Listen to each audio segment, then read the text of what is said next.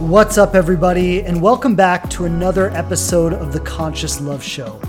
Before we dive into today's episode, I just wanted to let you know that the Inspired Love program is now open for enrollment. If you've wanted to work with me in 2023, this is your opportunity, and you can apply now by going to inspiredloveprogram.com. When you go to that page, you'll have the opportunity to look over some information about the program. You can send in your application if you're ready to apply. And once your application is approved, you'll be able to book a discovery call with our team to find out if this program is the right thing for you. I'm very excited about what we're going to be doing in the program this year, and I want you to be there. So if you feel like this is the thing for you, go apply now, and we cannot wait to meet you on your discovery call.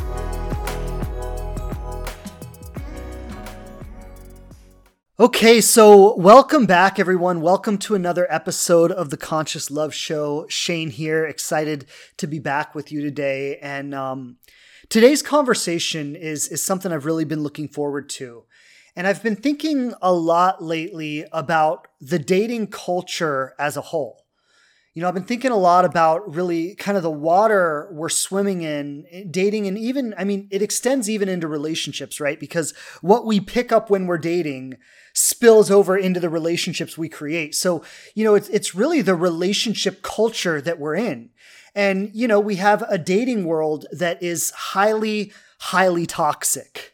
And we have, uh, I mean, dating apps, which have created this illusion that people are disposable and, you know, when you're done with someone, you just ghost them and you never have to talk to them again or, or ever be accountable for your actions or the things that you said and did with that person.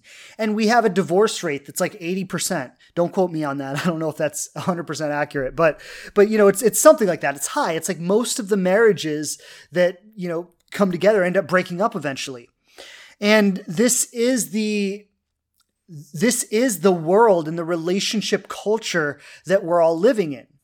And what's really what's really amazing, or maybe amazing is not the word, but what's really astounding is that in the midst of all this culture, in the midst of this toxicity and this lack of respect and lack of honoring of human beings and and you know like in the midst of all of this in the hearts of every single person is this desire for authentic love is this desire to love completely and to be loved completely. And that is, and I'm not necessarily saying every single person in the world wants a relationship. You know, people have different ideas about what they want in relationship. But love, the desire to love fully and to be loved fully, is at the heart of every single human being on the planet. It's what we're made of, it's what we're going back to. It's it's the essence of what we are and it's something that we all deeply deeply crave and all of our attempts you know no matter what we're doing and all the all the craziness and all the game playing and all the lies and manipulation and all of it like it's all very misguided. It's all very toxic. It's all very destructive. It's all very hurtful. But you've got to see that underneath all of that underneath all the game playing and the manipulation and the toxicity what's happening is people are trying to find a way to feel that love. Right? If you look underneath that and if you look, you know, they took advantage of me and they lied to me and they used me and they, well, I get it. It hurt. It was wrong. They shouldn't have done that. But you've got to see that even underneath that, what was driving that person was trying to feel that love and not knowing how to feel that. And what we have is, you know, this, this world of seven going on eight billion people who have inherited generations of trauma who have been raised in a culture of fear, who have been raised in a culture of protect and justify and validate and, and all this all this stuff. And those of us who have grown up in, in these toxic cultures and have been raised in a culture of fear and have learned to protect ourselves and have learned to be suspicious of others and have learned to defend and have learned to judge. And those of us who have been raised in this culture have developed a certain belief about it and a certain understanding about it that says the only way to get what I want in this world is to manipulate it or is to take it by force. And that's what we've inherited. That's what we've been raised in. That's what we've been handed. And now we're all kind of lost within that, trying to do our best and trying to find love. And so what I really what I really want to speak into today and if you can really understand this conversation, it's going to be so so powerful because most of us don't truly recognize our predicament. Most of us don't truly recognize the predicament that we're in here in this planet. And it's like, it's not an easy hand we've been dealt. You know, like, we talk a lot about what your parents did. You know, oh well, my my parent, my mother was addicted to drugs, or my dad was a narcissist, or my dad used to beat my mom, and you know, like we talk about the trauma that we directly experienced and how that impacted us. And of course, it's very obvious, it's very easy to see that, right? Like, you know, if you were a little kid and you watched your father beating your mother and you had to hide in the corner and you tried to protect her and you got thrown to the other side of the room or, or whatever, right? Some version of that, it's very easy to see how that trauma impacted you and how you would have built up barriers and protections against love and how you would have wanted to keep people at a distance because if you grew up in an environment like that, being close to someone would feel very dangerous for you right? It's very easy to see that. But what's not so obvious and is not so easy to see is how the generational trauma has impacted us. How trauma that wasn't even experienced directly in your family is still impacting your life. Because the truth is, some of us came from a relatively loving home. Some of us came from parents who, for the most part, were good parents. And some of us didn't. And, you know, we have a mix of everything here. But the truth is, even if you came from a good home, even if you came from parents who were loving and who wanted to support you and, you know, who really genuinely did their best and were genuinely good parents, like you didn't escape this.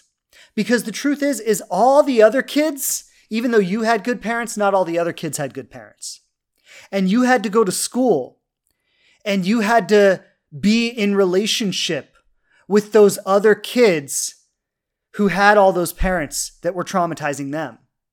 And so you had traumatized kids coming to school and you inherited their trauma. And you know, the the impressions like if if we just want to take a look at the world at large, and really understand like how this trauma has been passed down from generation to generation to generation and what that has created. What like how how a modern society that has inherited all of that trauma and how we have adapted because of that and what it has created you will really see the gravity of the predicament that we're in today you will really see the gravity of like how challenging our situation actually is. And I know a lot of you are saying like, I'm a good person. I'm a good person with a good heart and I get up every day and I do my best. And I'm, for the most part, I'm kind to people. And for the most part, I, I, I, try to be loving towards people and I try to do my best. And why is it still so hard for me?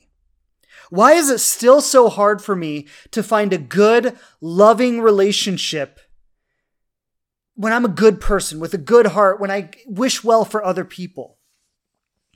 And if you're asking that question right now, because I asked the same question in my life, you know, I went like, what the hell, man? Like, why is it so hard?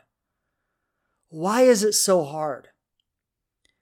And when I when I really started to realize what's really happening in this world, and and I started to make sense of it, and what I started to realize is that yes, it's important to be a good person, but what what succeeding in this world requires of us is not just to be a good person but it's to be an extraordinary person. It's to be somebody whose light is so bright that it can match the amount of darkness that currently exists in the world. That's what it requires to succeed in this world. Now, if we lived in a world where everybody was good, where we hadn't inherited all this trauma, and, and like I want to say, I believe at, at in our hearts everybody is good. Like I am not somebody who believes in our hearts we are evil. I believe in our hearts we are good. But I'm also aware that we were all born into an insane world. Like, look, you know, our parents, like my generation, and, and some of you are in my parents' generation, so that would be your generation. So my mother was raised having inherited like my grandfather's life, born into the Great Depression, lived through World War II, and now like this was the world he grew up in, okay? And and my grandpa was a good man. Like my grandpa was a good man. He was not abusive, he was not narcissistic, he was humble, he was kind, he was good to his wife, he was good to his children. But this was the world he grew up in. Okay, like when I go visit my grandpa, and I go visit my grandpa on a regular basis, but when I go visit my grandfather, like the consciousness that he has is like, it's so far from where I am. Like it's it's amazing that we can even be in the same space, right? That someone from his world and someone from my world can even be in the same space. It's amazing. And my grandpa like he he experienced so much trauma. Like when he was a little kid, he lived in a tent. You know, like he his house was a tent with a wood floor. Whoa. and that's that's where he lived. That's where he grew up. Right? And they used to eat like for meals, they would have like a piece of bread with some gravy on top, and that was all he would eat in the whole day. And like they used to have bugs and stuff in their food, and they would eat it anyway because it was all the food they had. Okay, now this is just two generations ago. And this is the person that raised my mother. Now, my mother was a good person. She was a good person, but she did not know how to succeed in this world. Why? Because nobody taught her.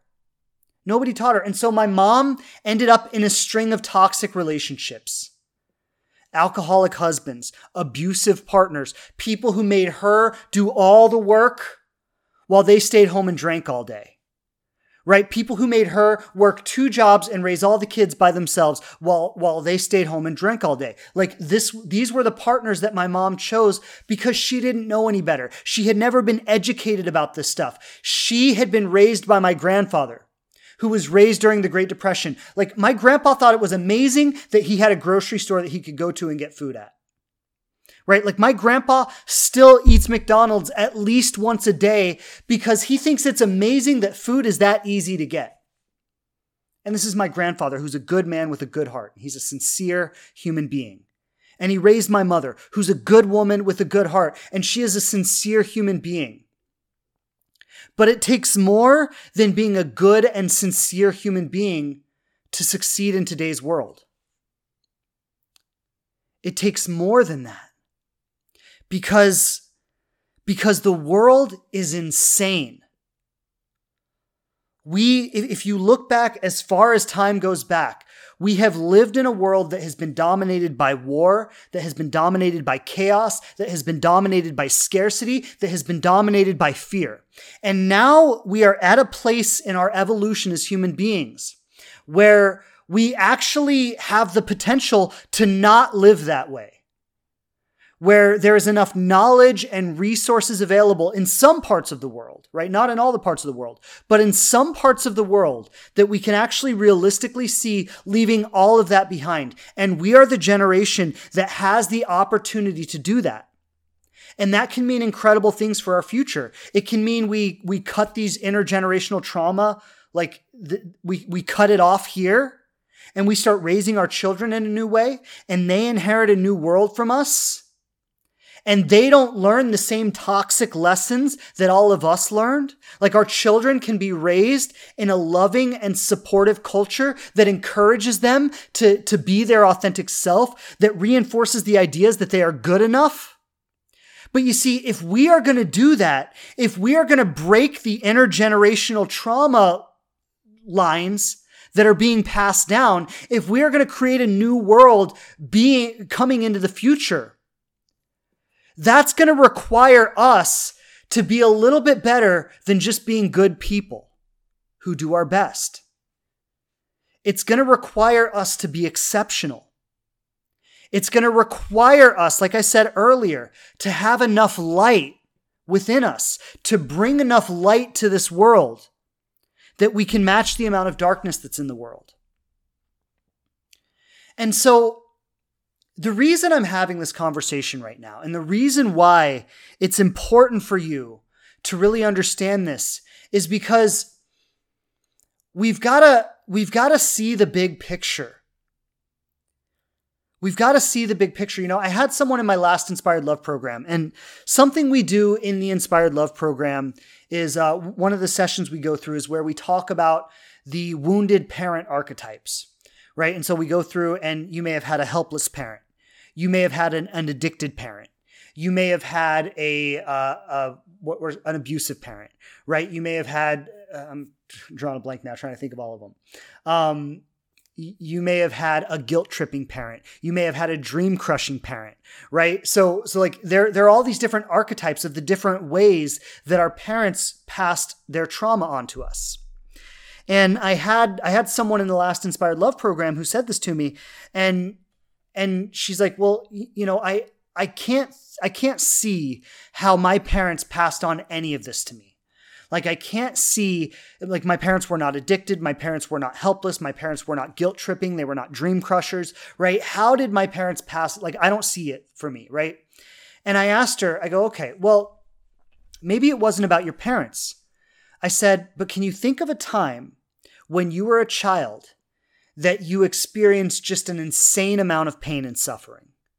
And she thought about it for a moment and and like and she immediately just like starts breaking down into tears and she shared a situation where her parents were forced to leave her in a place that she didn't want to be. And like and she's a little girl when this is happening. And like the absolute terror and the absolute fear of being abandoned by the only people that she trusted in the world. And these are people who loved her and they were good to her but they were forced to leave her in a position as a little girl that she didn't want to be in. And the terror and the pain of being abandoned by your parents and left. And like, this is a great example. Like, it seems like such a subtle thing. It seems like such a subtle thing, but what you don't realize is that we, we were all raised in a world that forced these situations on us. You know, my mom was a good person and she tried her best, but you know what? Sometimes she had to leave me at daycare. And there were things that happened at that daycare that were not nice. And, and fortunately, you know, nothing awful ever happened to me. But I saw some pretty crazy things happening. And and I didn't even see the worst of it. Like, I didn't even see the worst of what's happening out there. Like, I have clients come to me and, and, sharing with me the things that happen to them by their parents or by other people. And the point is, is this is the whole world we live in. This is the it's the water we swim in. And people say like why are why are men the way they are? Like why do men just ghost without a word? Well, the reason men ghost without a word is because that's what they've been taught. And the truth is is that men are not the only ones who do it. Is that women do it too. Because that's what they've been taught. The truth is is we were raised in a culture that taught us that the way to get by in this world is to take what you can for yourself and screw everyone else. That's what we were taught. And even if your parents didn't teach you that, the culture taught you that. And so, yes, in your heart, you have this deep, authentic desire for love. In your heart, you have this deep craving and this deep need to love and to be loved and to share your truth. But on top of that is this thick layer of fear. Of all the trauma you've ever experienced in your life, of all the times you've been manipulated by someone, of all the times you've been lied to, of all the times you've been let down, of all the times you fell for someone and they crushed your heart. And so, in the truth and the core of who you are, there is this deep, authentic love that is bright and beautiful and real. And then on top of that is this thick layer of fear. And you know what? When you were five, six years old and you started going to school, a lot of us didn't really know how to fit in. And we felt rejected by our peers. And that left a mark. And we started to develop the idea that I'm different from other people, that I don't know how to fit in with people, that I don't know how to get along with people. And you see, we were raised in a culture that, that was brought up on survival of the fittest. And so we didn't necessarily have environments around us at children that said, Oh, you don't know how to fit in with the other children. Well, let me, let me facilitate this process for you. Let me help you understand how this works. Let me help you get to know the other kids. Let me help you feel your way into this, right? We didn't, we weren't raised in a culture that was sensitive enough to those things. And we were raised in survival of the fittest. Get in there and make it work. If you can't do it, I guess you're on your own. And so some of us, a very small percentage of us, were able to fit in and be cool and get approval and, and get popularity and all of that. A very small percentage of us, really just because we were lucky, just because maybe our egos were a little more developed than some other people. And so we were lucky and we were able to fit in, but other people were not. And those people who were not able to fit in were left alone to develop the idea that I don't belong, that I can't be accepted, that I'm not worthy, that I'm not likable, that I'm not wanted, that I'm not attractive, that I don't have whatever it is that all these other people seem to have when they're fitting in. And that's trauma. That's trauma. And let me tell you, if that's the idea that you developed about yourself in kindergarten, that idea hasn't left you.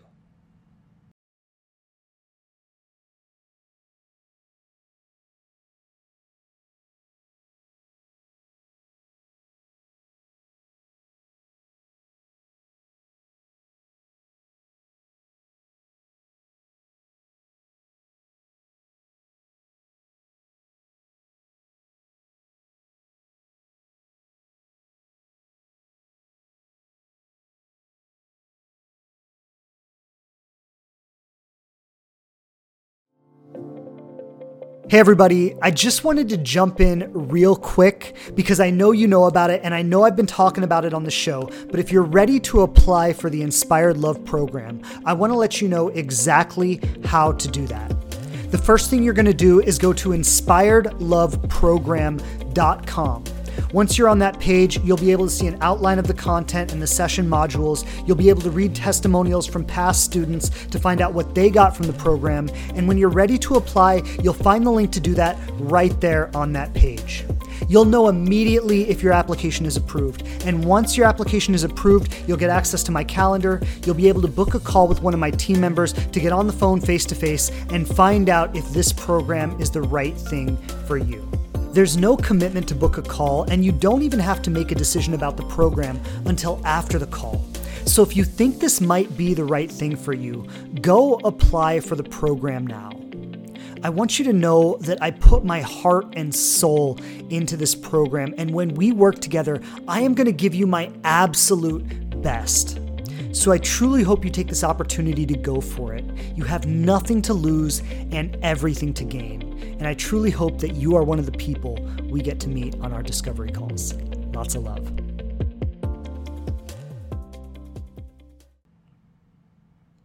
That's just the way it is. And so we wonder, well, why is the dating culture so toxic? It's because we're like a little bunch of traumatized people who are hurt and deeply wounded and deeply afraid. And we all feel that we're not enough. And we're all trying to compete with each other to, to be seen and to get approval and to be liked and to be accepted and to be validated. And we're all, we're all competing against these heavy wounds inside of ourselves. And, and then we're all out there mingling around with each other trying to find love. And you know what? Men have been taught from the time they were a young boy. I was just I was just um if you know Preston Smiles, I'm a big fan of Preston Smiles. He's a he's a really cool guy. And I was just watching a video from him earlier, and he was talking about how, you know, uh, young boys, like, were, were exposed to like Hercules and Rambo and uh, I mean, who are some of the other, like G.I. Joe, right? And like these strong, stoic men who have no emotion, who have no vulnerability, who are like these lone wolf characters who who just they they solve the problem and overcome this incredible evil and save the day all by themselves with never receiving support from anyone and never asking for help and never showing any emotion, never showing any vulnerability. And the young men, the young boys who were born into our culture have been taught that that is who they're supposed to be as men. And the women, to a large degree, have been taught the opposite. Right? Don't own your power. Don't speak your truth. Don't take up too much space. Be this soft, submissive little woman like all the women in, in all the TV and all the cartoons and all the shows. Right? And this is what we've been handed. And it's like, I want you to get this. It's not anyone's fault. You say, oh, there's all these narcissistic men out there. I get it, but it's not even their fault. They inherited that in the same way that you inherited all of your stuff. It wasn't your fault. It wasn't anybody's fault. This is what we picked up when we came into this world. And now here we are in this really interesting predicament where we all have these deep vulnerable hearts that crave love on the deepest levels. And we all have this thick layer of fear and pretense of let me prove myself. Let me show you who I am.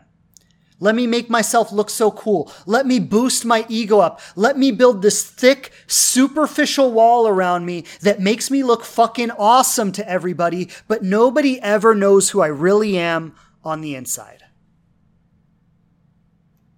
And everybody's doing this. And then we wonder why it's so toxic, why the dating culture is the way it is, why we can't find love.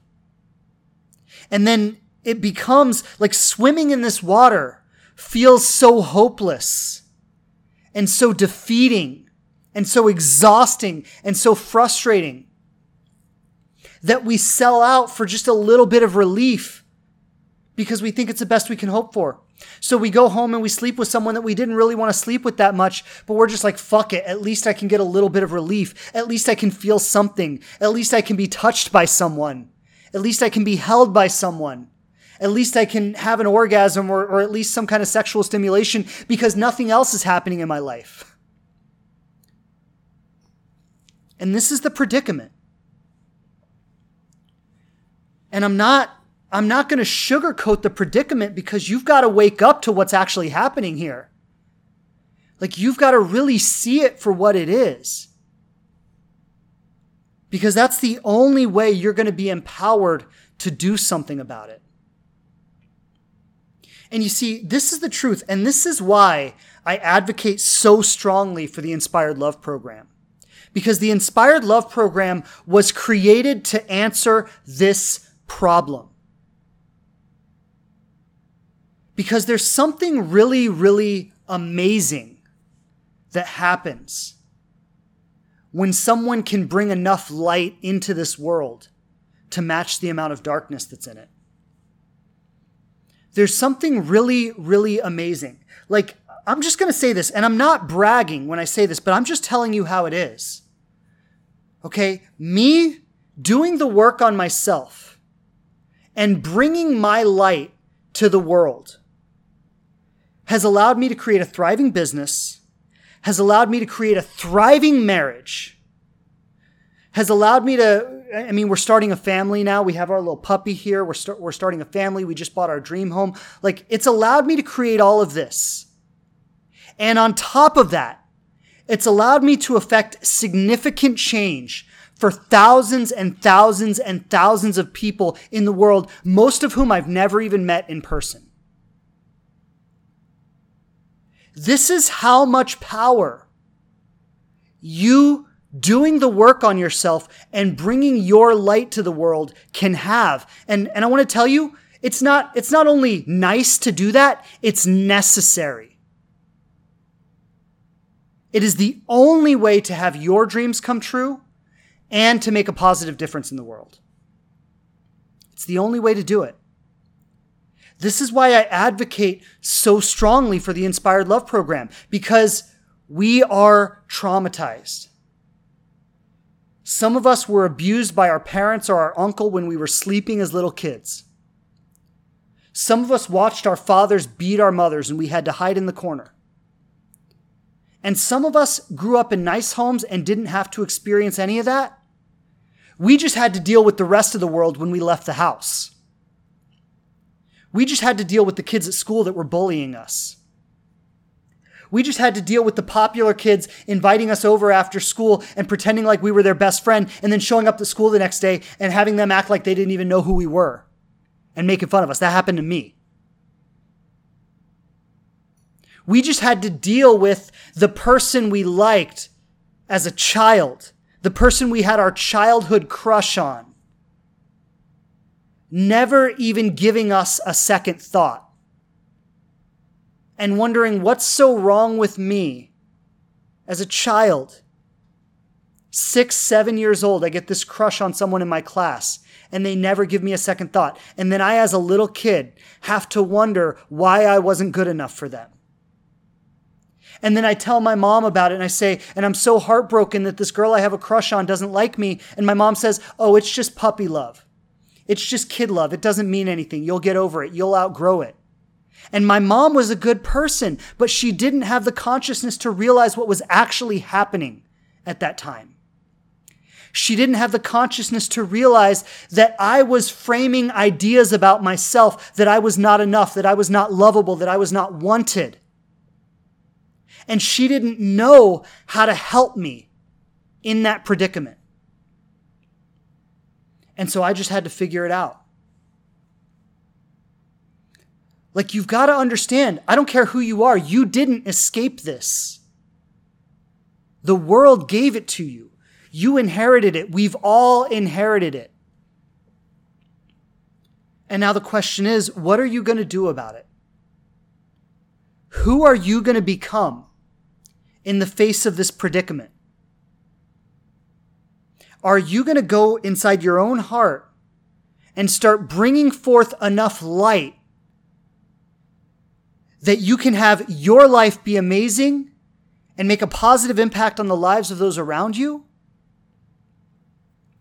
Or are you going to retreat back into your shell, hide from the scary, dark, toxic world, and console yourself by telling yourself, well, I'm a good person and I did my best?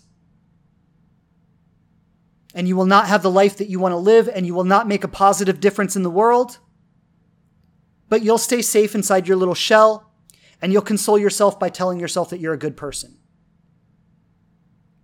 So the question is who do you want to be? And what kind of life do you want to have? How committed are you going to be to yourself and your own healing? That's really the question because this is what I see. I see it in the Inspired Love program. I see it with my clients. I've seen it with my life and my friends, my wife, and our journey. Is that when someone when someone can bring their light to the world, you start to stand out. You know, it's like in a world of darkness, in a world of toxicity, like if we just if we just take the dating world, for instance, right, where people treat people like they're disposable right? I go on a date with you. If I like you and think you're cool, I'm going to treat you like I worship the ground you walk on. And if I don't like you, I'm going to treat you like you're fucking useless, like you mean nothing to me. Not even acknowledge you with a with a final text and, and a thank you for the time we spent together. Right? Like this is how the dating world is. And somebody who shows up in that world somebody who shows up in that world, bringing their light with them, someone who looks people in the eyes and connects to other human beings on a heart level. Someone who acknowledges and validates that even if I even if I'm not into you, even if I don't want a second date or even if I don't want to, you know, take this any further, I acknowledge that it took courage for you to show up tonight. I acknowledge that you're putting yourself out there just to be on this date right now.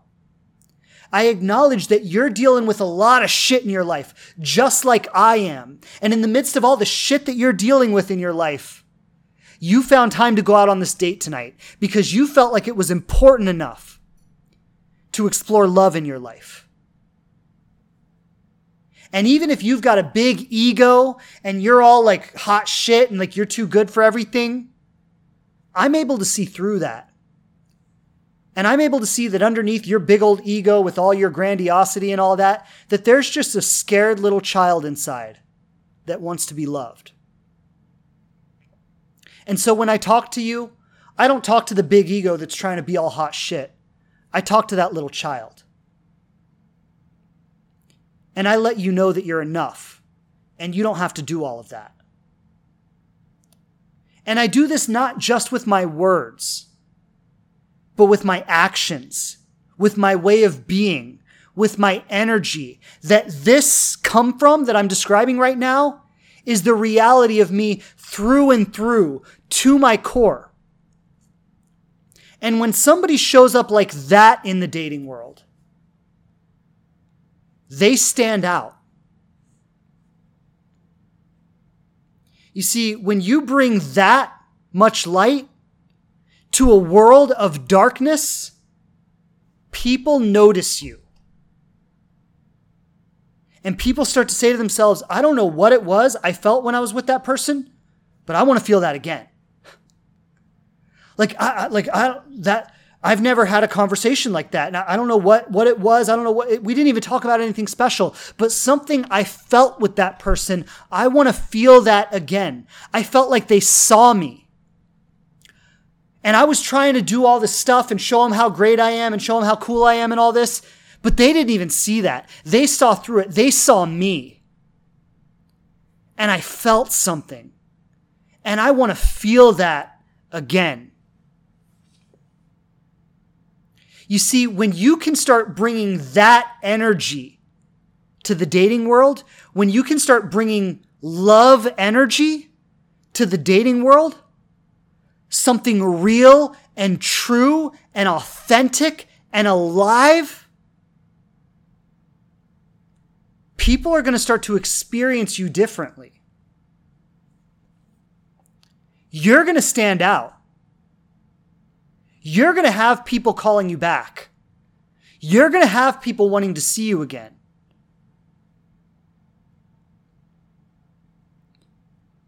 And the reason that we can't bring that energy or we can't bring it consistently is because of our fear. And I know as I say this, like as I'm describing this, I know every single person who's going to hear this right now, you can recognize that you have that within you. You can recognize that. There's not a single person who heard what I just described who can't recognize that part of themselves and see that you have that inside of you. Every single one of you can recognize that. But here's the difference. When your trauma gets activated, you are not yourself anymore. You see, this is what trauma is. And I, I, talked about this in the last episode too. When you experience trauma, when you, when you watch your father beat your mother, or when someone crawled into your bed in the middle of the night and touched you when they weren't supposed to, or when you went to school and you had a crush and that crush mocked you or was completely disinterested in you, or when you tried to fit in with the cool kids and they bullied you or they rejected you, or any version of this, like fill in the blank with your own stuff. But when we experience this stuff, a part of us is locked in time, trying to survive that experience. wherever you experience trauma, wherever your heart has been broken, wherever you have been violated or disowned or abandoned or disregarded in your life, there is a part of you that is locked in time and is still trying to survive that experience. And what happens is you go out in the dating world and you're on a date and you're you're feeling great about yourself and you got all dressed up and you looked in the mirror and you said, "Yeah, I'm hot." And you feel great and you're going out and you're all like this and you're all, "Oh, yeah." And, and then you sit down in front of that person and you start to feel a little nervous. And your mind starts to say, Am I saying the right things? Am I doing the right things? Did, did I, was my laugh too funny? Are they going to like me? Is, is, is, this, is this going well? Right? And you start to question yourself. That's your trauma. You are questioning yourself because a part of you is not present. A part of you is back in time, reliving a past pain and trying to survive it. And that is why you are questioning yourself right now. Because all those fears and those doubts and those insecurities and am I enough and are they going to like me and, uh, and all of that, it's your trauma being reactivated. You see that awesome you that you know in your heart, that, that version of you that is loving and confident and intimate, they've left the building. They're not there anymore. Because you're no longer present in the experience, showing up as yourself. You have reverted to a traumatized version of yourself. And now you're trying to survive the experience. And like, I want to say, this is not your fault. This is not your fault. You couldn't do it any other way. You inherited this. We all inherited this. But we've got to see the difference between who we know ourselves to be in our heart and who we revert to when our trauma is activated. When that person doesn't text us back. And we go, Oh my God, they didn't text me back. Did I make a fool of myself? Did I say something wrong? Do they not like me? Why haven't they texted? Are they seeing someone else? And and, and all and the, the machine starts rolling. And your anxiety starts building. And then you start going, should I text them again? Maybe I won't text them. I'm not going to text them for three days. And I'm going to see if they respond in three days. And if they don't text for three days, then I'm going to, blah, blah, blah. You start, these are all survival strategies. Do you see that? Do you see yourself trying to survive the experience right there? And do you see that when that happens, when you start trying to survive the experience, you are not yourself? You have reverted. And you can't think yourself out of this. Your thinking is what does it. A lot of times we go, okay, now, thanks, Shane. Now, now I see it. Got it. I'm just going to not do that next time. Good luck with that. So I saw a comment. Somebody asked, how do we how do we release these traumas, right? How do we how do we get over these traumas is what they ask. How do we get over these traumas? Well, and, and I'm just going to say, like, if you really want to get serious about getting over these traumas, the Inspired Love program is the way to do that. Like, I, I mean, there's probably nothing I could say that's going to even come close to the amount of work we're going to do together in that program. So that'll be the first thing I say. But let's let's talk a little bit about the process because there there are a lot of levels to this here. Okay, you've got to you've got to understand your own wounding. And and so what I'm really going to talk about here is is the process we go through in the program. Is because the first thing we do in the first module of the program is called awareness. And in awareness what we do is it's about understanding your own wounding. It's about learning your own story. From the time you were born, you've been telling yourself the story of your life. And as we've talked about, you were born into a toxic world. You were born into a world that has a heritage of war and violence and take what I want with no regard. Like, that's our history. This whole human rights thing is a very recent thing. Like, I hope you realize that. We take it for granted. It's very recent. Humans did not have rights even just a few hundred years ago. So you were born into a toxic world. And you got to know yourself in relationship with a toxic world. Some of the toxicity was in your home, some of the toxicity was outside of your home, but you got to know yourself in relationship with a toxic world. And so you told yourself the story of the story of your life, basing it on the toxic and damaging experiences that you had growing up. You came to define and create an identity for yourself in relationship with the toxic experiences that you were going through.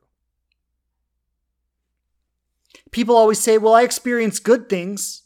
Didn't that have an effect? Well, to a degree, of course. The love you experienced, the trust, the safety you experienced, it had an effect. But we respond to fear a hundred times stronger than we respond to love. Because fear makes us want to protect ourselves. Whereas with love, there's nothing to protect. So, yes, the positive experiences had an impact, but you didn't build your identity up around them. You built your di- you built your identity up around the things that you felt like you needed to protect yourself from. Around the things that you felt like were going to hurt you, and so you had to look out for them. And so in the first module of the program, awareness, we are bringing awareness to the story of our lives. We are looking at the experiences we've been through. How did we define those experiences? How did we define ourselves in relationship with those experiences? And once we can really see a clear picture of how the story developed, how the identity was created, how we came to know ourselves the way we know ourselves today. Once we got a clear picture of that, then we're ready to let it go.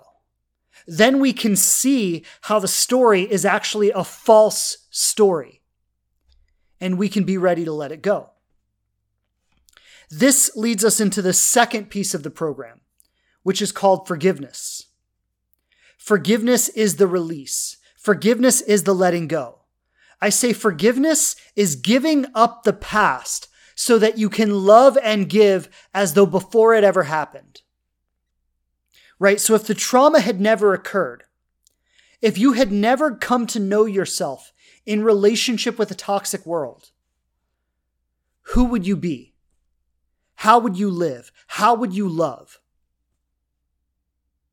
So that's what forgiveness is all about.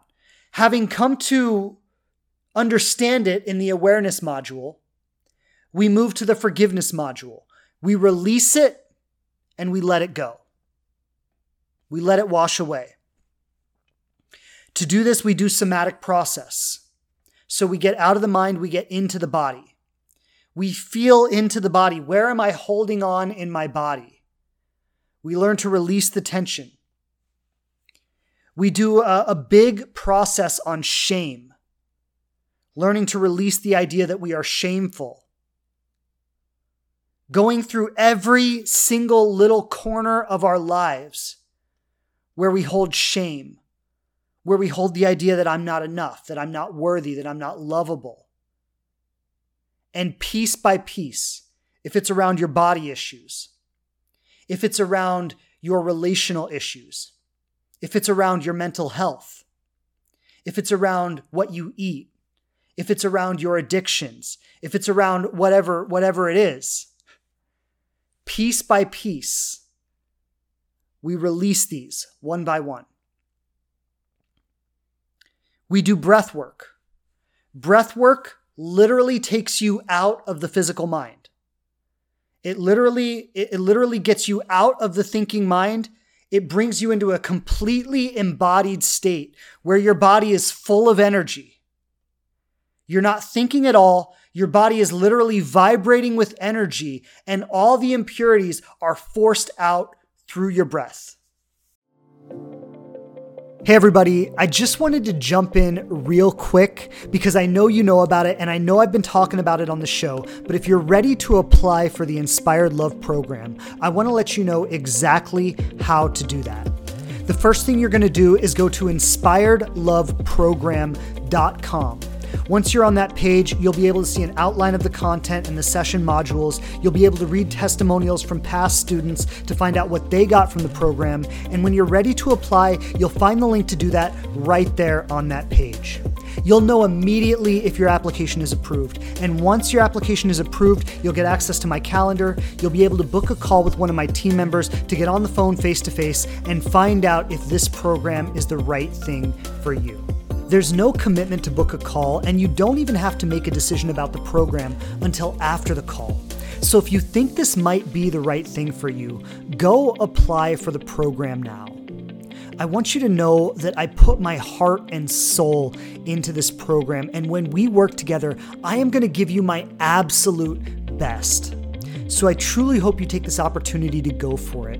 You have nothing to lose and everything to gain. And I truly hope that you are one of the people we get to meet on our discovery calls. Lots of love.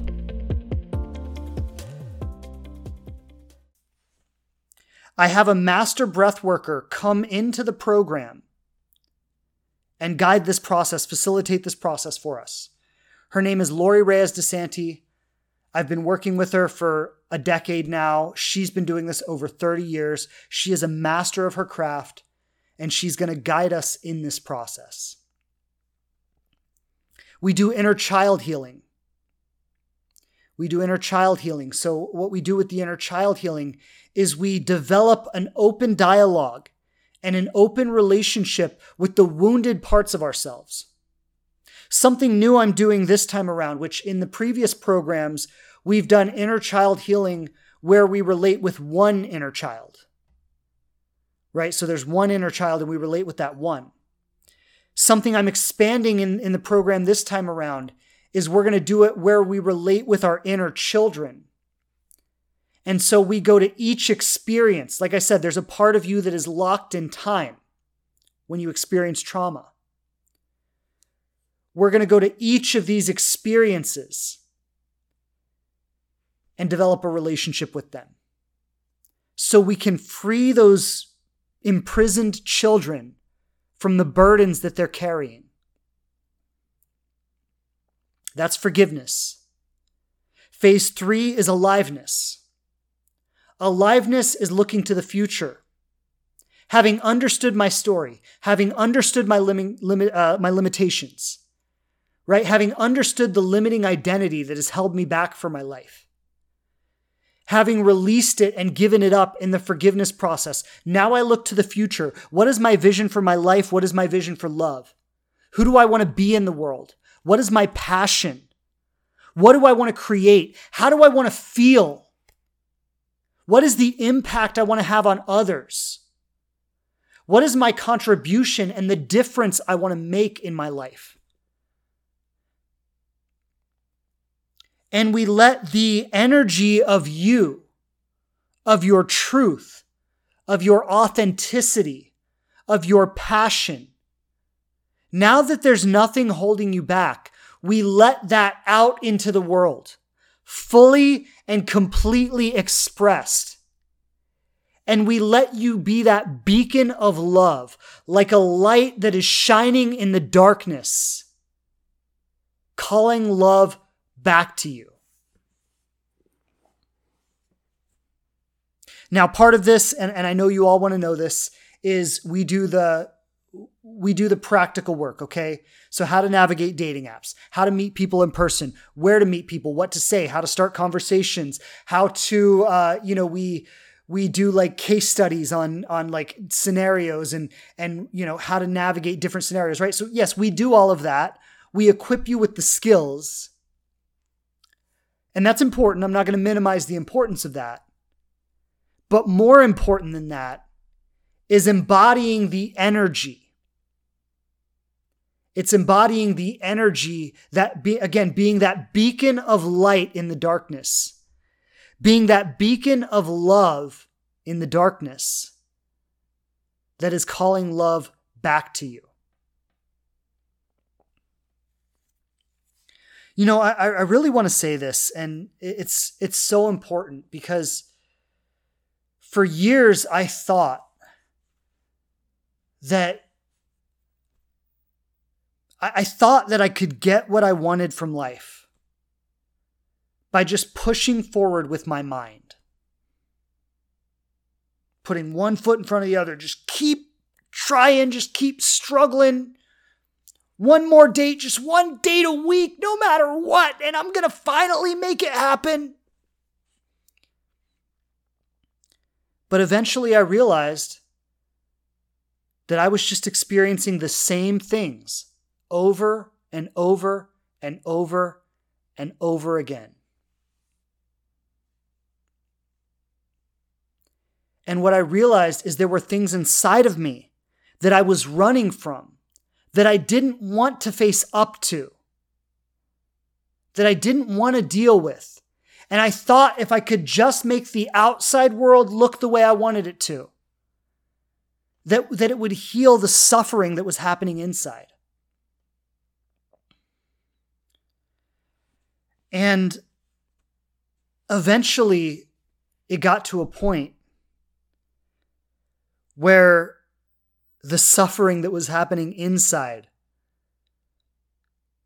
would not go away no matter how many things I changed on the outside, no matter how perfect I made everything look on the outside. That even though I found the, the partnership that I wanted to have, there were parts of me that wouldn't allow me to have it. And, and I was actually afraid that I'm going to lose this. If I can't figure out how to be the man I need to be in this situation. And that forced me. That forced me to get the help I needed. And this is what I say to everyone is like you have nothing to lose. It can only get better.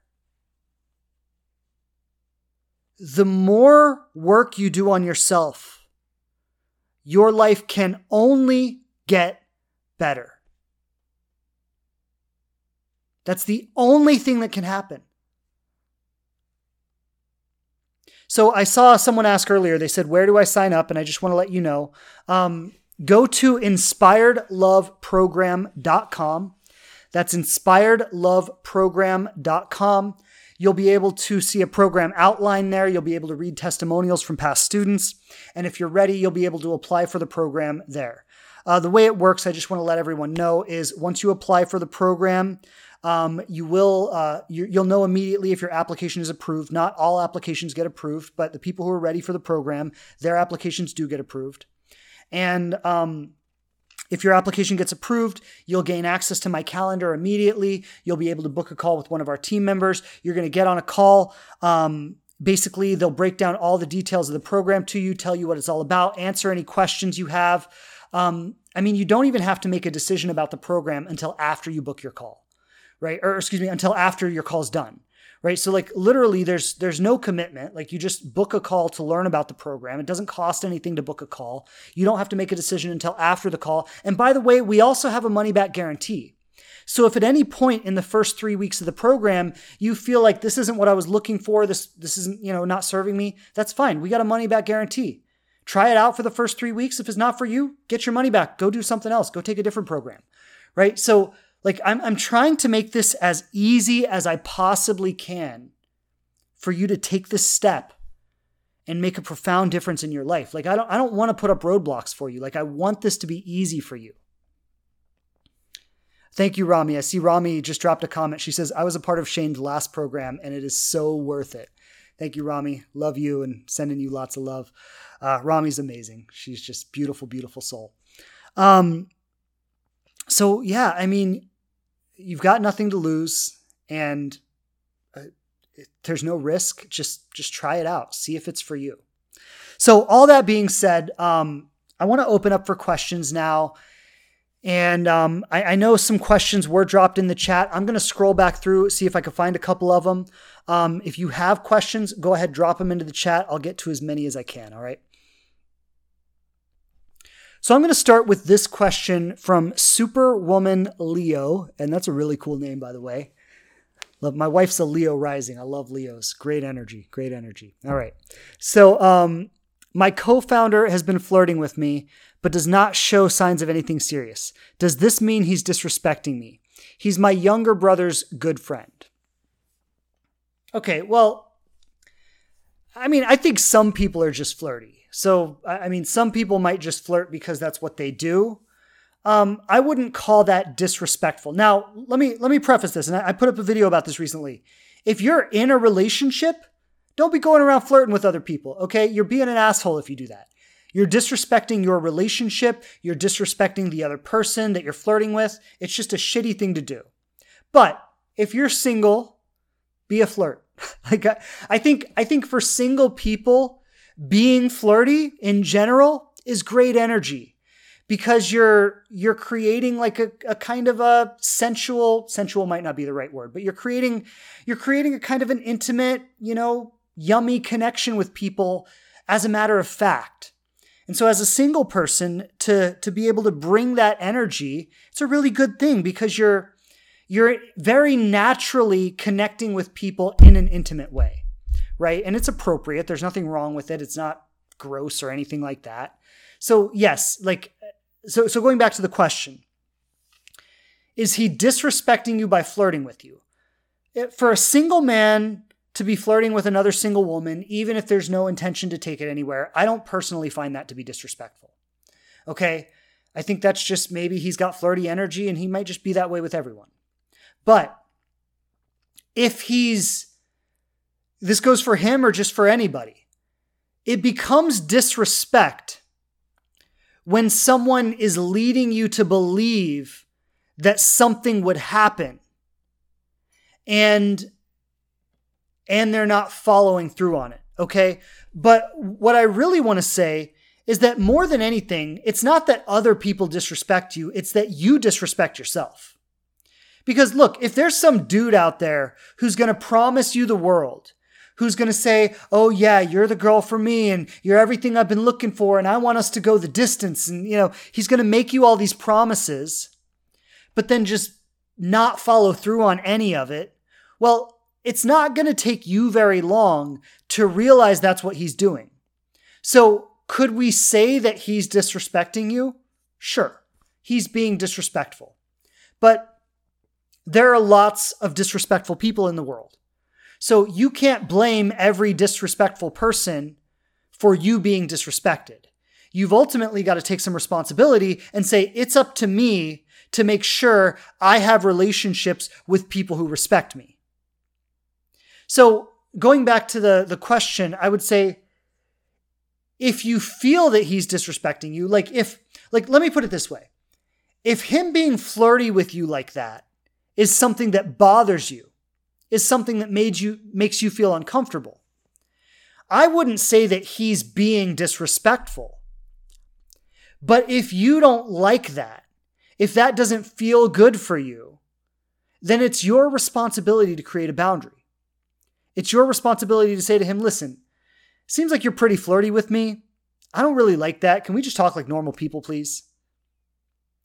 You know, if you create that boundary and he keeps doing it anyway, It'd be like, listen, I talked to you about this once. Okay, next time I'm just gonna probably like I don't know. I know he's your co-founder, right? So there's so there's maybe a it might be you can't really cut him out of your life necessarily, but you might need to have a more serious conversation with him. Like, listen, we're co-founders, we work together. Like, if you have a romantic interest, then let's talk about that. But if that's not what's going on here, then we need to have a professional relationship. So it would be okay for you to create a boundary like that. That would be okay.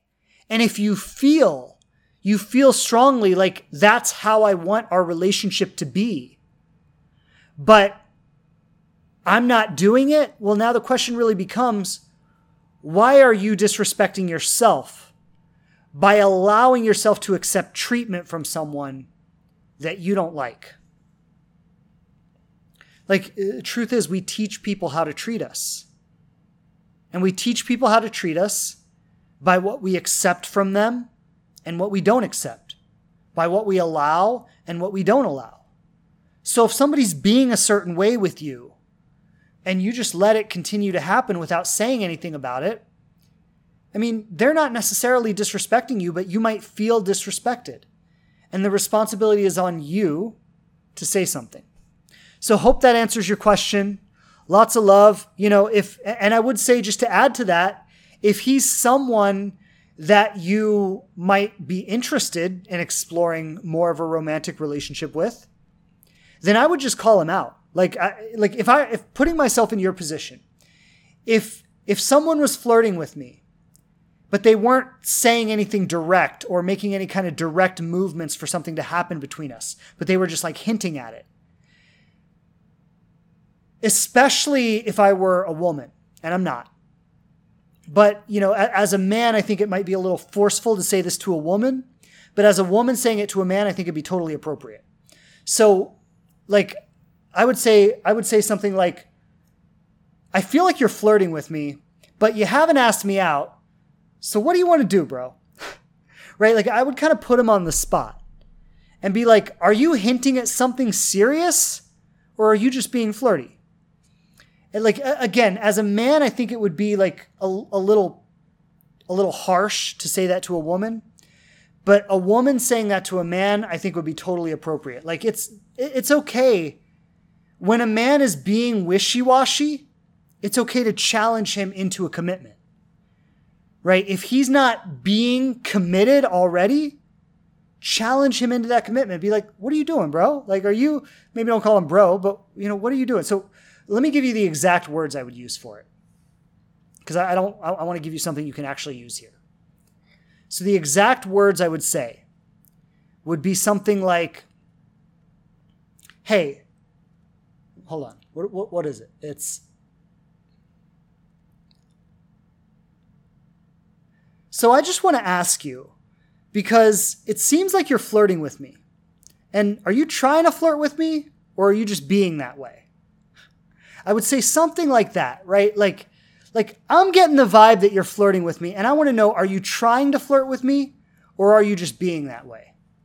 Like that gives him the opportunity to say what he wants. And he'll either be like, "Oh, I'm just playing around. I don't mean anything by it," or he'll be like, "Yeah, I actually am flirting with you." And then you and then you'll have the opportunity to say, "Okay, what do you want to do about that?" Right? And now we have kind of a, a banter going, a dance going that could become romantic if you want it to go there. If you don't want it to go there, just create the boundary. All right, hope that helps. Lots of love. Next question. Um, this is from Stretch If Ute. I think I got that name right. Um, been four years in a relationship with a man who is an energy vampire. He wants me to fix him, but I'm ready to move on. How to break things off with him. Look, there is no easy way to ever break things off with anyone. All this stuff about how do I break things off? How do I do it? When do I do it? What's the right time? What's the right way to do it? Is just procrastination. And I get it. You are afraid. It's been a four year relationship. It's a big decision. It's a major life change you're going to experience severe emotional fallout to some degree. I imagine, maybe not. I don't want to I don't want to put that out there if that's not the case, but usually we would experience a pretty heavy emotional fallout from ending a 4-year relationship. Okay, so you have valid reason to want to procrastinate this. It's scary, it's a big step, it's a major life change. But I want you to recognize there is no right way, there is no right time, and you sitting around waiting for that is just you procrastinating because you're scary. This is how you break up with someone. You sit them down and you say, I do not want to be in this relationship anymore. I'm done. That's it. That's all there is to it. Now, of course, there will probably be some more discussion and depending on how the discussion goes, you can be willing to entertain them more or less, right? So if the discussion, you know, because they're probably gonna be like, "What? Why? What? What did I do? What did I say?" And you know, you could say like, "Listen, I'm not happy. This is not the kind of relationship I'm looking for. I don't want to try to work on it. I don't want to try to fix it. I'm done."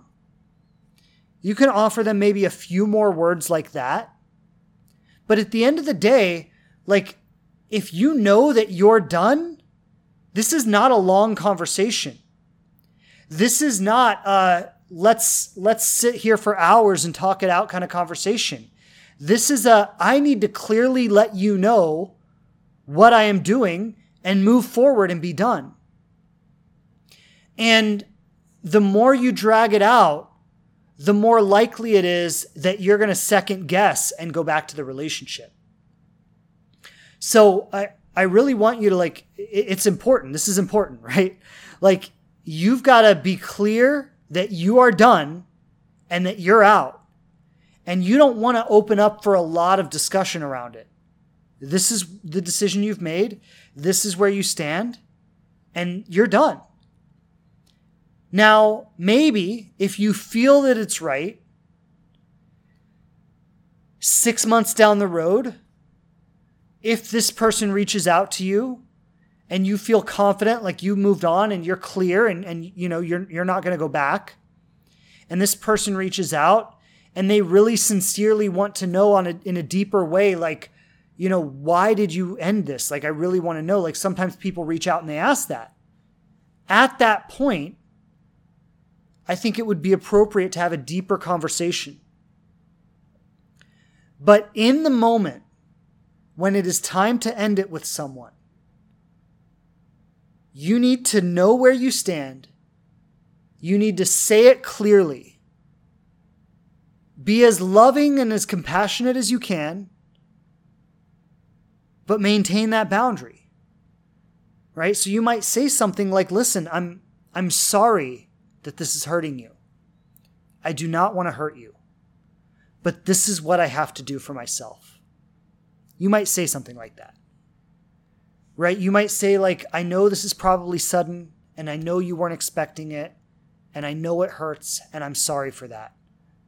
But this is what I have to do. Right? You might offer a few words like that, but that's all. Like, it's it is not complicated to break up with someone. It does not require a lot of questioning and a lot of figuring out. It's challenging to do. And I've, I mean, look, I got, when I was dating, I got to a place in my life where I said, I am not going to hide from that and I'm not going to run from it. I am going to get to know people. I'm going to, I'm going to spend enough time with them to know for certain if I want to commit to them for life or not. And as soon as I know that for certain, I am going to let them know and I'm going to move on. And that was a promise I made to myself. And I never had any relationships that went much longer than a year because that was my commitment. And I, I kept, I stayed true to that commitment. And so part of that was that I would break up with people in person and and that I would I would meet them face to face and I would be completely honest with them. And so I actually had to learn how to do this. And it was it was not easy. Like, you know, like some some of these conversations I had to have. You know, I've been with someone for a year and I'm clear that I no longer want to be with them and I have to break up with them. And so like I'm actually going to their house and like sitting down on the couch with them and saying, "Listen, like we need to talk." And and like this is what I've come to know is true for me. This is what I have to do and I'm sorry, right? That is that is not an easy thing to do. This very challenging thing to do. But I want to tell you, being courageous enough to do that, being the kind of person who can do that, that's the kind of person who can actually have a conscious relationship because you have learned in your body in a real way to push through that discomfort and to have those challenging conversations. And over the years, you know, like my wife and I made a promise to each other early on in our relationship that like when we need to talk about something, that we're going to show up to talk about it. And that nobody's leaving until we've until we've figured it out and like yeah we might if it gets too heated we might take some time to to you know take a break if if we need to sleep on it, you know, there have been times where it's like, listen, it's late, like we just need to pick this up tomorrow. So I'm not saying that we've never taken breaks, but we sit in that discomfort with each other. And we talk these things out. And like there have been days and this doesn't happen often. I mean, my wife and I have a beautiful very deep and loving relationship, but but there have been very challenging moments for us. And there have been days when we sat on the couch for 5 hours like sitting in the discomfort, talking out our truth with each other, not even knowing if by the end of this conversation, if we were still going to have a relationship or if we were going to go our separate ways. And our willingness to do that kind of work with each other is the reason we have the quality of relationship that we have. And if I'm just going to say, if you can't do that with somebody that you're going to break up with, there's no way you'll be able to do it with someone that you actually want to keep in your life because the stakes are so much higher. And so for me, like learning to do that was a major part of learning the relational skills that have allowed me to have a relationship to allowed me to have the relationship that I have with my wife today. Like it's it's so important to to learn how to work with these emotions in your body. And I'll say as well, like, that's a big part of what we do in Inspired Love, right? Is to learn how to be with and hold these difficult emotions in our body. Hey, everybody, I just wanted to jump in real quick because I know you know about it and I know I've been talking about it on the show. But if you're ready to apply for the Inspired Love program, I want to let you know exactly how to do that the first thing you're going to do is go to inspiredloveprogram.com. Once you're on that page, you'll be able to see an outline of the content and the session modules. You'll be able to read testimonials from past students to find out what they got from the program. And when you're ready to apply, you'll find the link to do that right there on that page. You'll know immediately if your application is approved. And once your application is approved, you'll get access to my calendar. You'll be able to book a call with one of my team members to get on the phone face to face and find out if this program is the right thing for you. There's no commitment to book a call, and you don't even have to make a decision about the program until after the call. So if you think this might be the right thing for you, go apply for the program now. I want you to know that I put my heart and soul into this program, and when we work together, I am going to give you my absolute best. So I truly hope you take this opportunity to go for it. You have nothing to lose and everything to gain. And I truly hope that you are one of the people we get to meet on our discovery calls. Lots of love. Because, like, look, when you're dating, you you are going to have all kinds of emotions activated in your body. And when you're in the first 6 months with someone and you're figuring out what we are and where we're going and what this is going to be, you are going to have all kinds of difficult emotions in your body. You know, when you when you are committing to like life with someone and you're now you're now dealing with like I'll just be real like you're dealing with with real life challenges like how are we going to navigate differences in sexual desire? Knowing that I'm never going to have sex with anyone else and we're committed to this for life. And now we've got to now we've got to confront like very intimate vulnerable details about our life. And we've got to figure out how to like bring love and compassion and understanding and partnership to a very vulnerable and frustrating aspect of our life. Right? Like, I'm going to tell you, those kinds of challenges are on a whole other level than anything I ever experienced while I was dating.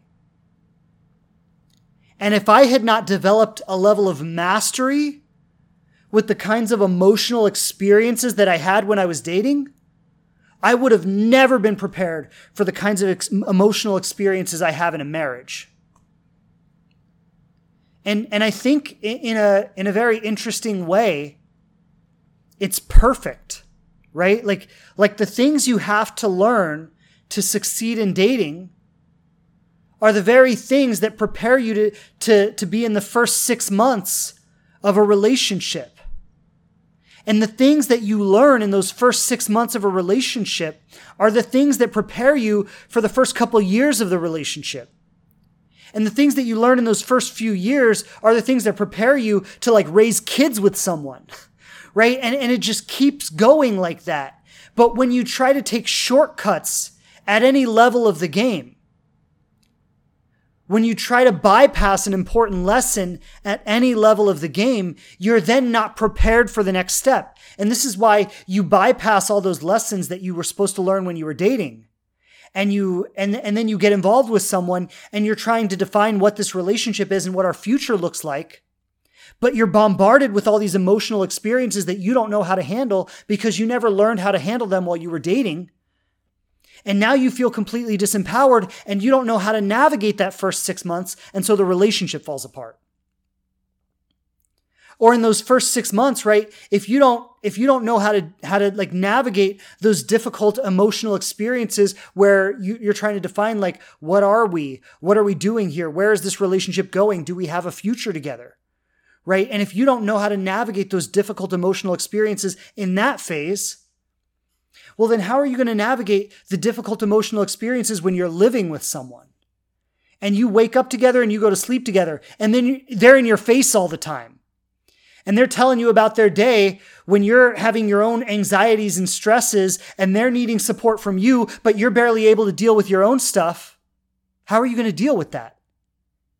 If you didn't learn in the previous stage. And this is why the divorce rate is 70, 80% is because people are jumping into marriages trying to commit to a life with someone else, but they haven't even learned how to have life with themselves yet.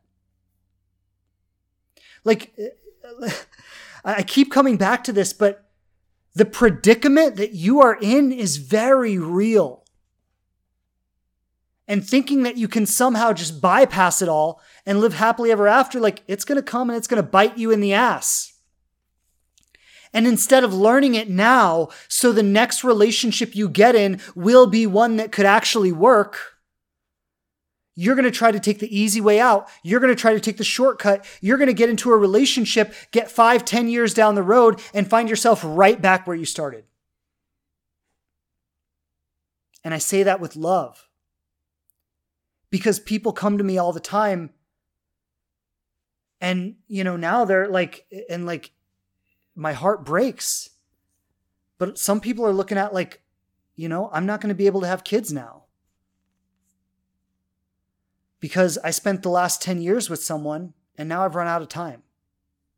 And that relationship fell apart. Like, this is very real. Your dreams are on the line right now. And if you don't develop some mastery with the curriculum that you're currently exploring in your life. Some of you may be exploring a dating curriculum. Some of you may be exploring an early relationship curriculum. Some of you may be ex- exploring a marriage curriculum. But if you don't develop some mastery with the curriculum that you're currently in, and you try to move on to that next step, you're not going to have the tools for it.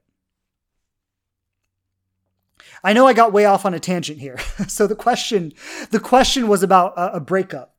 But my point was to say that your curriculum right now, going back to the question, your curriculum right now is to end this relationship and to do it clearly and to do it confidently and to do it in your power and to not be persuaded to go back on that decision to not let another four years of your life go by, like that's your curriculum right now. That's your curriculum. And so, what I want to say is rise to that challenge. And if 30 days go by, I'm going to say this for you and I'm going to say this for everyone. So, whatever your challenge is right now, those of you who are in your life and you're dating or you're trying to leave a relationship, or like, I'm going to tell you, if 30 days go by and nothing has significantly changed for you, then like if, if, if you are still in that relationship 30 days from now and you haven't figured out how to leave it, or if 30 days from now you're still getting triggered into the same reactions and you haven't learned a better way of dealing with them, then it is time to do something that you haven't done yet. You're not going to think your way out of this problem. Your thinking is the problem. And it's about learning a new way of thinking, developing a whole new relationship with all of this. And to develop a relation, a new relationship with all of it means you need to develop a new, you, you need to develop a new identity because you will relate with it based on who you believe you are. And so to have a more powerful relationship with life and with love means you need to have a more powerful relationship with yourself and who you know yourself to be. So the Inspired Love program is open for enrollment. Go to inspiredloveprogram.com and you can apply for the program there. Um, I'm just going to scroll through here, see if I can find um, any more questions. Um, oh, I just want to read this comment from uh, Stretch a Few. She says, The money back guarantee is incredible. Alex and Shane are so easy to work with. The program wasn't the best fit for me at the time, but it's but it's because I was not in my right mind. Okay, so I guess um, uh, thank you for sharing that. I just and I want to just shout this out. This is somebody who I suppose, uh, and I don't know your name because you're called Stretchy Foot, but but uh, this is somebody who actually signed up for the program and then um, ended up getting a refund. So she says the money back guarantee is incredible. Alex and Shane were so easy to work with. The program wasn't the best fit for me, but it, it's because I wasn't in the right place. Right. But so this is somebody who took the risk and said, okay, this wasn't what I was looking for, but she was able to get her money back and there was no problem. So there you go. I just, I want to shout that out just to, just to let everybody know that like, there you have it from a real person who decided it wasn't right for her and got her money back. So it, it really is on you, you know? Um, it's really if, if you want to do it, do it. If not, we're not going to give you a hard time. Um, okay, so here's a question. Uh, this is from R Theron 98. The question is I would like to know if it's too early to move on with someone else if you were with them for almost five years. Okay, so it, I'm assuming this question that you just left a relationship after five years and you're wondering if it's too early to move on with someone else. I mean, I can't really I can't really tell you when you'll be ready to move on with someone else or not. I, I don't I don't I wouldn't know how to answer that. But I mean, if we were coaching, you know, if you and I were in a coaching session and I were to ask you questions and we could maybe get a feel for where you are and if it's the right time or not. But without doing that, I wouldn't know how to answer that. But this is what I'll say is like, you know, you've got to you've got to be committed to your own healing work. Whether you're in a relationship or not. Right. So it's like, it's like get committed to your own healing work first before you just go trying to get into another relationship. And that will help you discover where you are and if it's the right time for you or not. Okay, so again, like if I were coaching you, we could figure that out together. Um, if you're talking to a coach or a therapist, you should be able to figure that out. Get committed to your own healing work first and then figure out how a relationship fits into that rather than, rather than just going and trying to get back into another relationship like you know a lot of us just jump from relationship to relationship to relationship to relationship and it's like at some point you got to realize that you're running from something right like if you just keep jumping from relationship to relationship to relationship but life overall isn't really getting any better you know, you have highs and then you have lows. But ultimately, as the years go by, you find yourself pretty much in the same position that you were in the previous year. Like at some point, you got to recognize that you're running from something and you're not going anywhere. You know, yeah, like you can go, you can go hook up with someone and have this six month hot and heavy passionate fling with them. But if you've done that a few times, and it hasn't naturally emerged into something more, and you're not finding what you're really looking for, well, at some point you got to realize okay, I'm running from something. Maybe I should look at what it is that I'm running from. Maybe instead of going outside into another relationship, maybe I should go inside and find out what's going on in there that makes me keep wanting to run into another relationship. Because, like, let me tell you, for my successful clients, and even the ones who are single, and a lot of them are in really great relationships now, but even the ones who are single, they are not out there looking for a relationship. They're not. They're out there living an amazing life.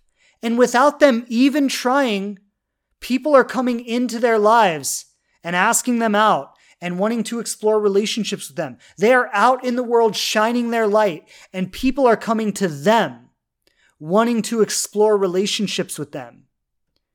And they're not in a relationship not because they don't have possibilities available to them. The reason they're not in a relationship is because they are exploring their options with an open heart not in a hurry to get into something, not just trying to lock down someone right away, right? They're, they're exploring their options with an open heart and feeling into what is the right match for me. And like I'll say, this was my wife when she was single. This is what she did. You know, it's like, it's interesting. You know, like my wife tried to break up with me like 20 times. She loves it when I share this. It always she she loves it, right? but she tried to break up with me like 20 times when we first started dating. And I just think that's so amazing because like I'm a catch or I was a catch, right? When I was single guy. I was a catch. And and she knew that and she didn't pretend it was any other way. Like she knew I was a catch and she acknowledged it with me. But what what I love about her and what I loved about even the fact that she tried to break up with me 20 times, even though it kind of drove me crazy. Like there, I mean, there was like a six, six months where I was like going out of my mind. Like, is she gonna, is she gonna make up a decision about what she wants or not? Right. But, but what I loved about that was that even though I was a catch, and even though she knew I was a catch, and even though in a lot of ways she wanted to be with me, she was more concerned with making sure that I was the right fit for her than she was with just locking down a relationship with the first good guy she met.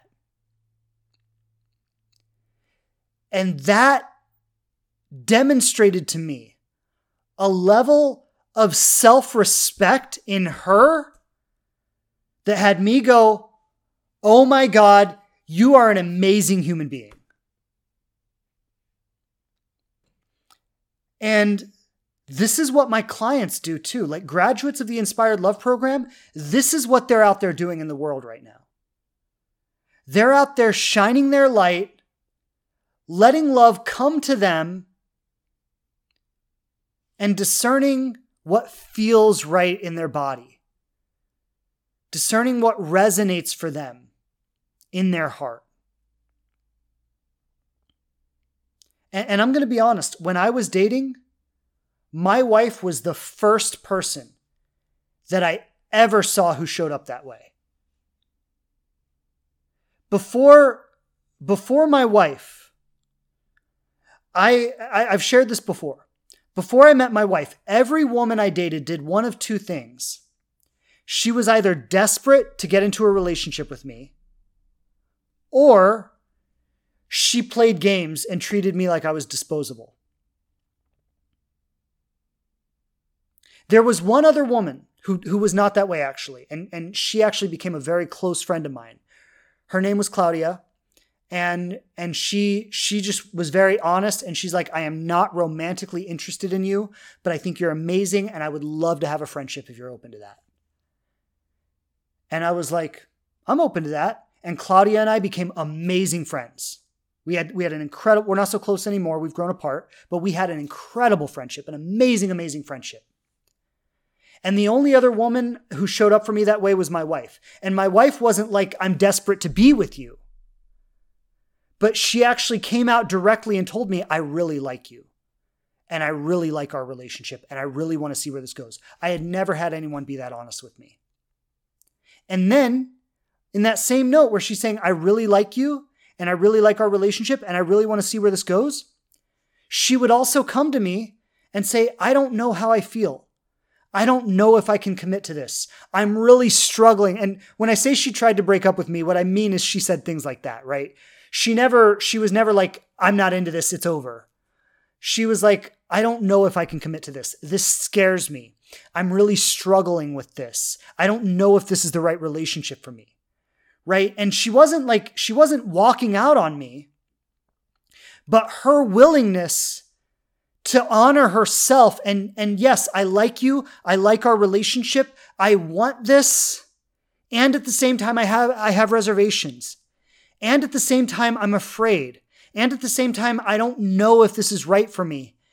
And and i'm not an easy sale. Like what she actually what she was actually doing and i don't even know if she consciously knew that she was doing this but what she was doing was she was giving me enough space to step up and show her that I was a safe, honorable man that she could trust.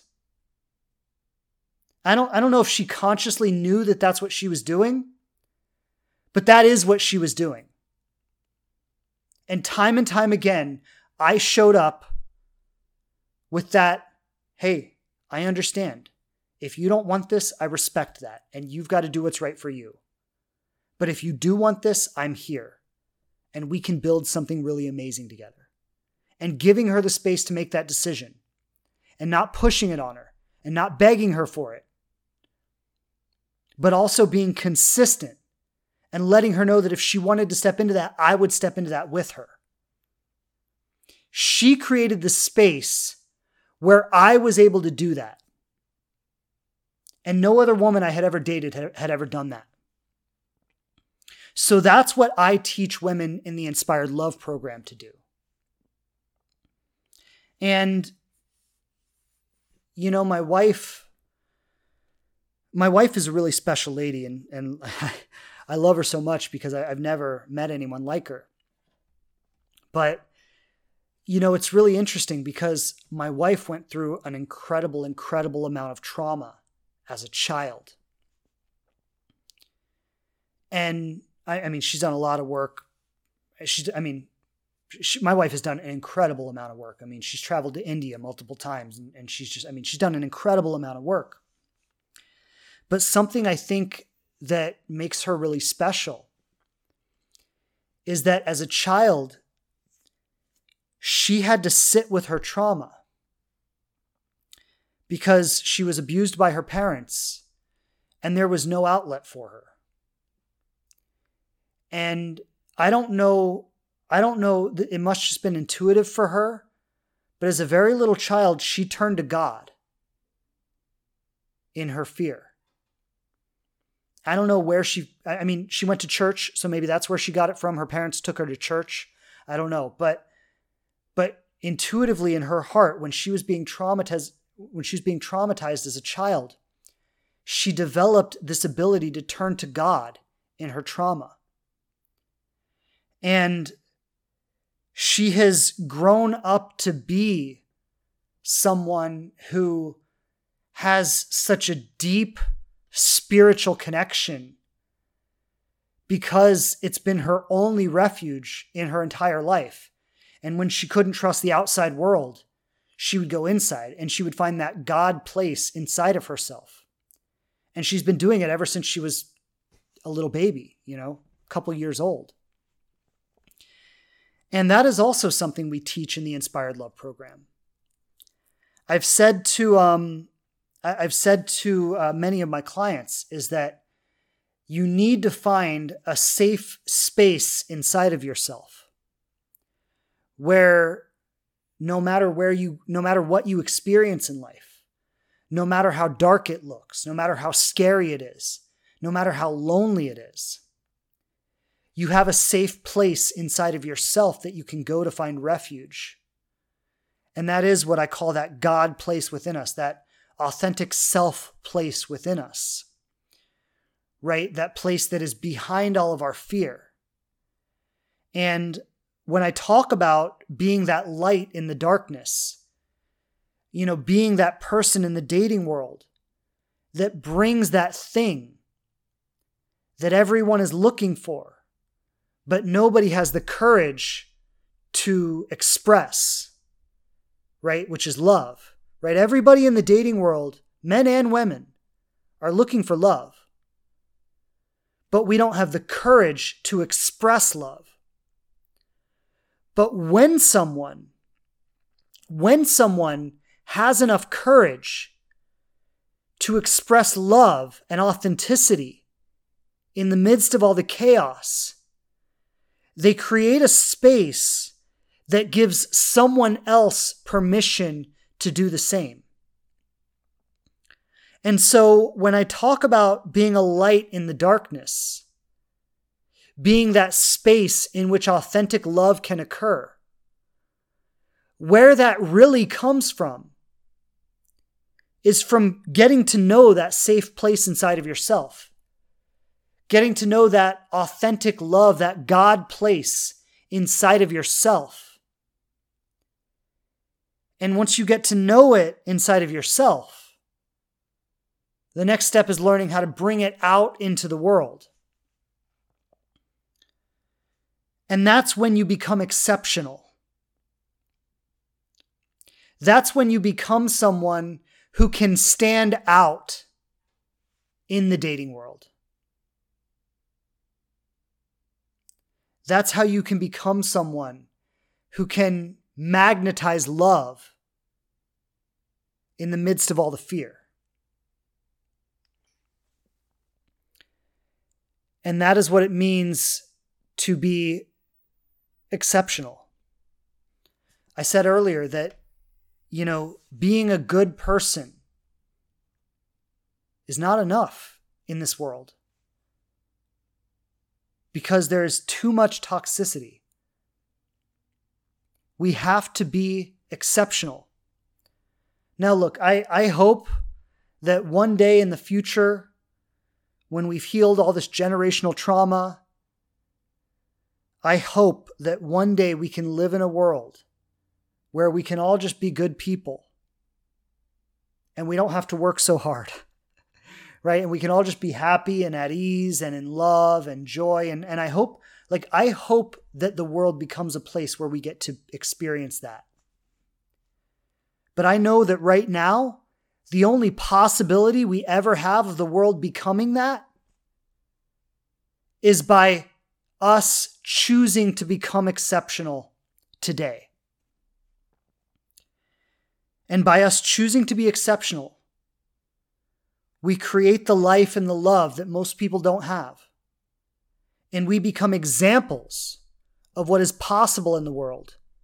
And hopefully, we inspire other people to become exceptional so we can have more examples. So we can by by like a an exponential effect have more and more people see what is possible and to the degree that we can spread that message we can change the world and i think the i think the way the world is right now is going to require that So that's the message for today. And I really just want everybody to presence that. I really want to I really want you to recognize our predicament here.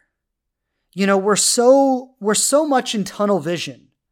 We're so much living in our own little world and our own little lives that we often don't step back and look at the big picture. But I want you to really step back and recognize our predicament here in this world. Recognize the trauma that we've inherited. Recognize the fact that the people who gave us that trauma will soon all be dead. And this will be our world. And it will be up to us to decide what we do with it. And we have a responsibility.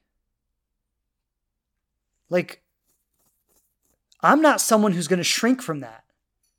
Like, I have a responsibility to share my light with the world, which means I have a responsibility to heal everything that keeps me in darkness. And I choose that because I want my life to mean something. I don't want the time I've spent in this world to be wasted time. And I don't want to pass that on to my children. I don't want my wife to be someone who has to receive my trauma. And so I choose to heal so I don't keep perpetuating the cycle. And this is a call for you to do the same. This is a call for you to recognize your responsibility to share your light with the world so you don't pass your trauma onto your kids. So you don't pass your trauma onto the people that you're in relationship with. So you don't keep spreading the message of fear and protection and defensiveness. And I get it. We're all good people. We all have good hearts. At the core of us, we all want the best. But that's not enough in this world. There's too much toxicity. So that's the message for today. And if you really understand the predicament we're in, then you will understand why healing is so important. So, sending lots of love to all of you you know, it's been a big conversation today. I know it's kind of a heavy conversation when we talk about this stuff and it's almost it's almost easier to just talk about oh well why did he ghost me? Why didn't he call me back? And you know it's almost just easier to talk about that stuff but sometimes we got to get real. And sometimes we got to talk about yeah why he ghosted you. He ghosted you because he was raised in a toxic culture. That's why he ghosted you he ghosted you because he was raised in a world that didn't teach him to do any different.